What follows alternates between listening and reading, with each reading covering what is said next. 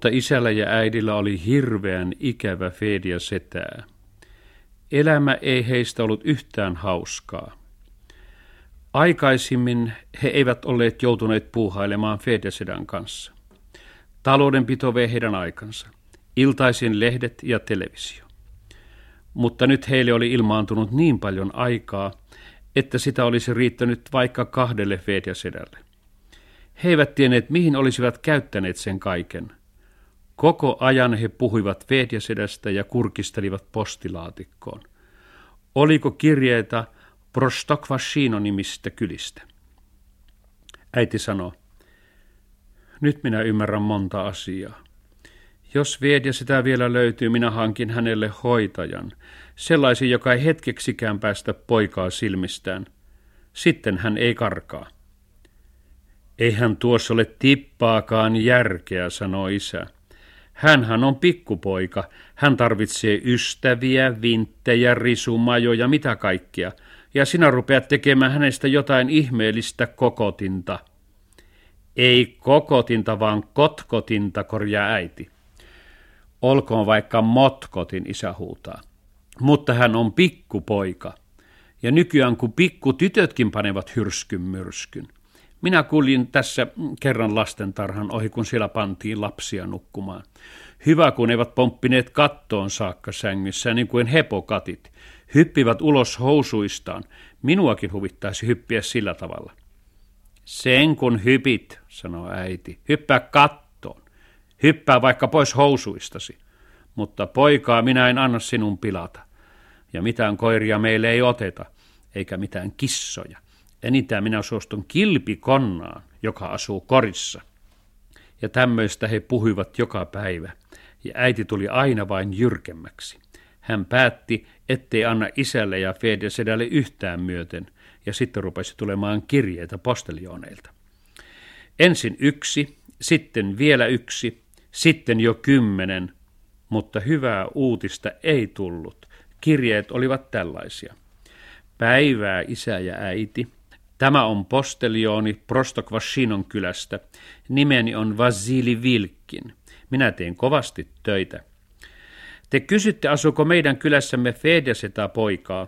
Vastaamme, sellaista poikaa ei täällä ole. Täällä on kyllä muuan Fyodor Fyodorovits, mutta hän on jo vaari eikä mikään poika. Häntä te ette varmaankaan tarvitse.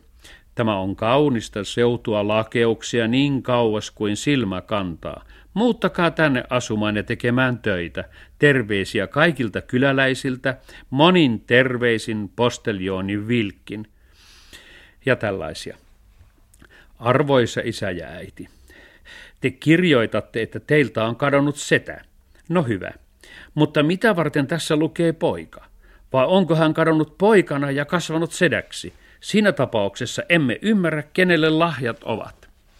Kirjoittakaa minulle ja Eukolle, että saataisiin selvyys, mutta kiireesti, sillä me ollaan lähdössä lomakotiin toisessa vuorossa. Haluaisimme kovasti selvyyttä tähän kummalliseen arvoitukseen. Posteljooni, Lotskin ja Eukko. Paljon oli kaikenlaisia kirjeitä, mutta sitä, jota odotettiin, ei ollut. Äiti sanoo, ei löydy Fedja setää. Nyt on jo 21 kirjettä tullut, eikä hänestä ole kuulunut hiiskaustakaan. Isä rauhoittelee äitiä. Ei hätää, odotetaan kahdettakymmenettä toista.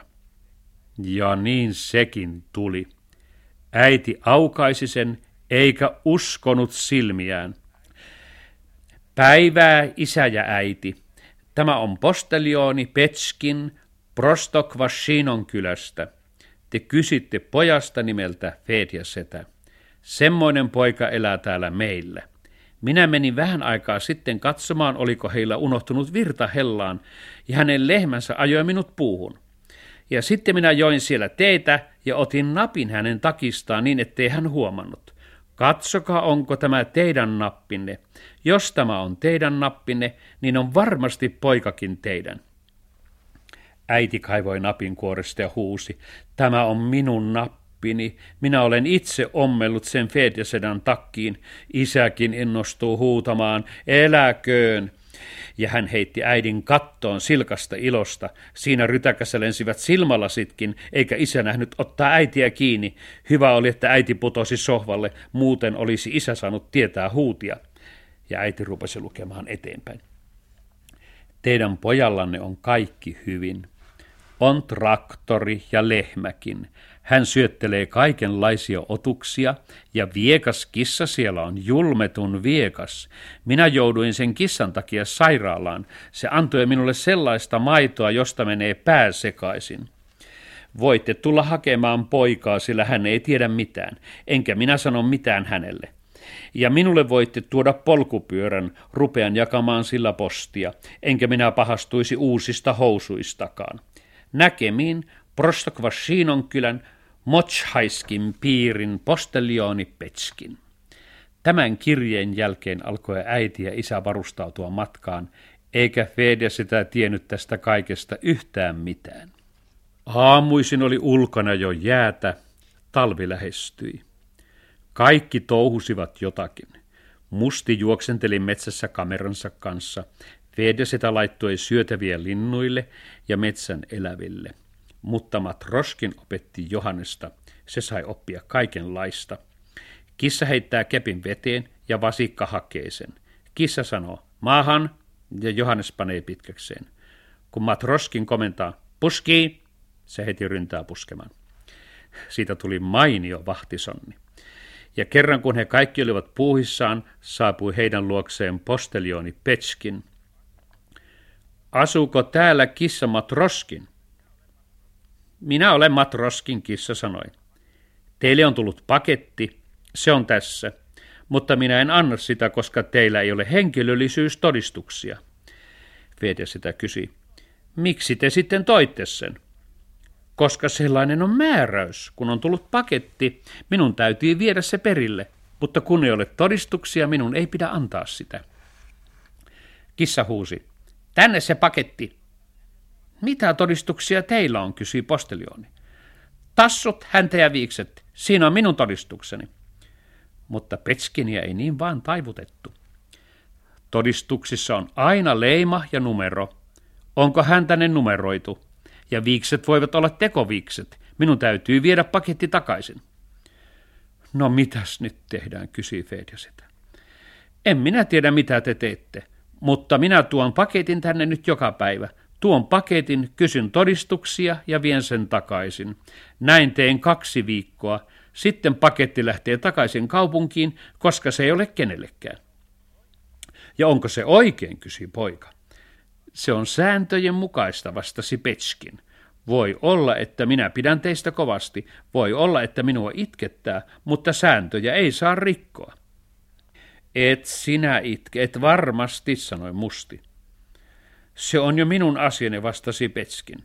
Jos mieli tekee, niin itken. Jos ei tee mieli, niin en itke. Minä olen vapaa mies. Ja hän meni matkoihinsa. Matroskin halusi vihoissaan usuttaa Johanneksen Petskinin perään, mutta Fedja sitä ei antanut. Hän sanoi, tiedätkös mitä minä keksin? Haitaan jostakin laatikko, samanlainen kuin Petskinillä, ja kirjoitetaan siihen päälle meidän osoite – ja palautusosoite ja kaikki.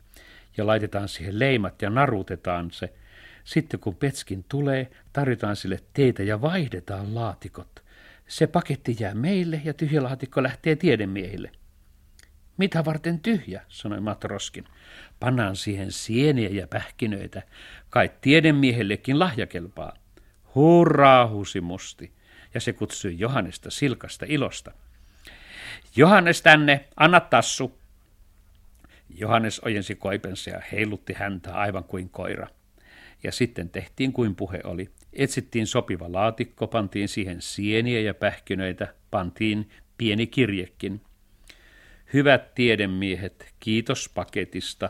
Toivotamme terveyttä ja päähänpistoja, erityisesti kaikenlaisia keksintöjä. Alle kirjoitukseksi tuli Vedjasetä poika, musti, metsästyskoira – Matroskin kissa talousosaston asiat. Sitten he kirjoittivat osoitteen ja kaiken niin kuin pitikin ja alkoivat odottaa Petskiniä. He eivät tahtoneet saada untakaan yöllä. Kaikki miettivät, onnistuuko vai ei. Aamulla kissa rupesi laittamaan piirakoita. Viedä sitä keittää teetä ja mustia Johannes juoksivat vähän väliä tielle katsomaan, olisiko Petskin tulossa. Ja nyt musti tulla tohisee sisään. Tulee. Petskin tulee ja koputtaa oveen.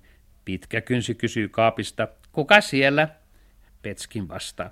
Minä täällä, posteljoni Petskin, toin teille paketin, mutta en anna sitä teille, koska teillä ei ole todistuksia.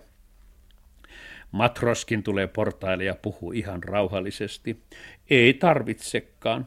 Minä en ottaisi tuota pakettia, vaikka saisinkin. Mihin täällä kenkävoidetta tarvittaisiin? Mitä ihmeen kenkävoidetta, hämmästyy Petskin. Tavallista kengän kiiloketta, jolla kiilotetaan kenkiä, selittää kissa. Tässä paketissa on varmasti kenkävoidetta. Petskin katselee silmät selällä. Kuka on voinut lähettää tämmöisen määrän kenkävoidetta?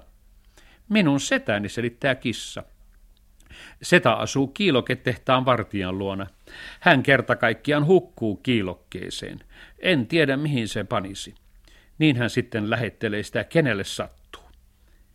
Petskin hämmentyi kokonaan. Silloin mustin uhkaisi pakettia ja sanoi, ei, ei siinä ole mitään kiiloketta. Petskin ilostuu. Siinä näitte, ei ole kiiloketta. Siellä on saippua, ilmoittaa koira. Mitä saippuaa, kohuutaa Petskin. Tässähän menee pää pyörälle. Miksi teille olisi lähdetty tämmöinen määrä saippuaa?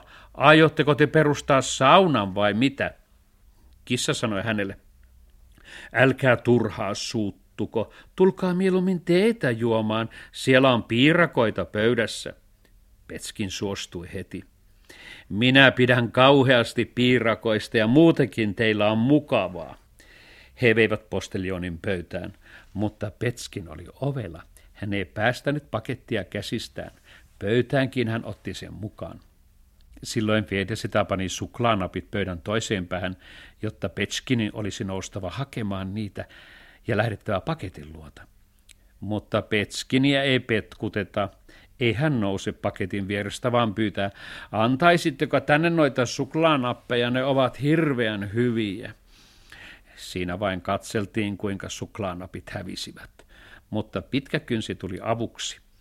Petskin oli pannut kaksi karamellia rintataskuunsa, ja ne hän aikoi syödä kotona, ja naakka istahti Petskinin olkapäälle ja kaappasi karamellit. Postelioni huusi, anna tänne, ne ovat minun!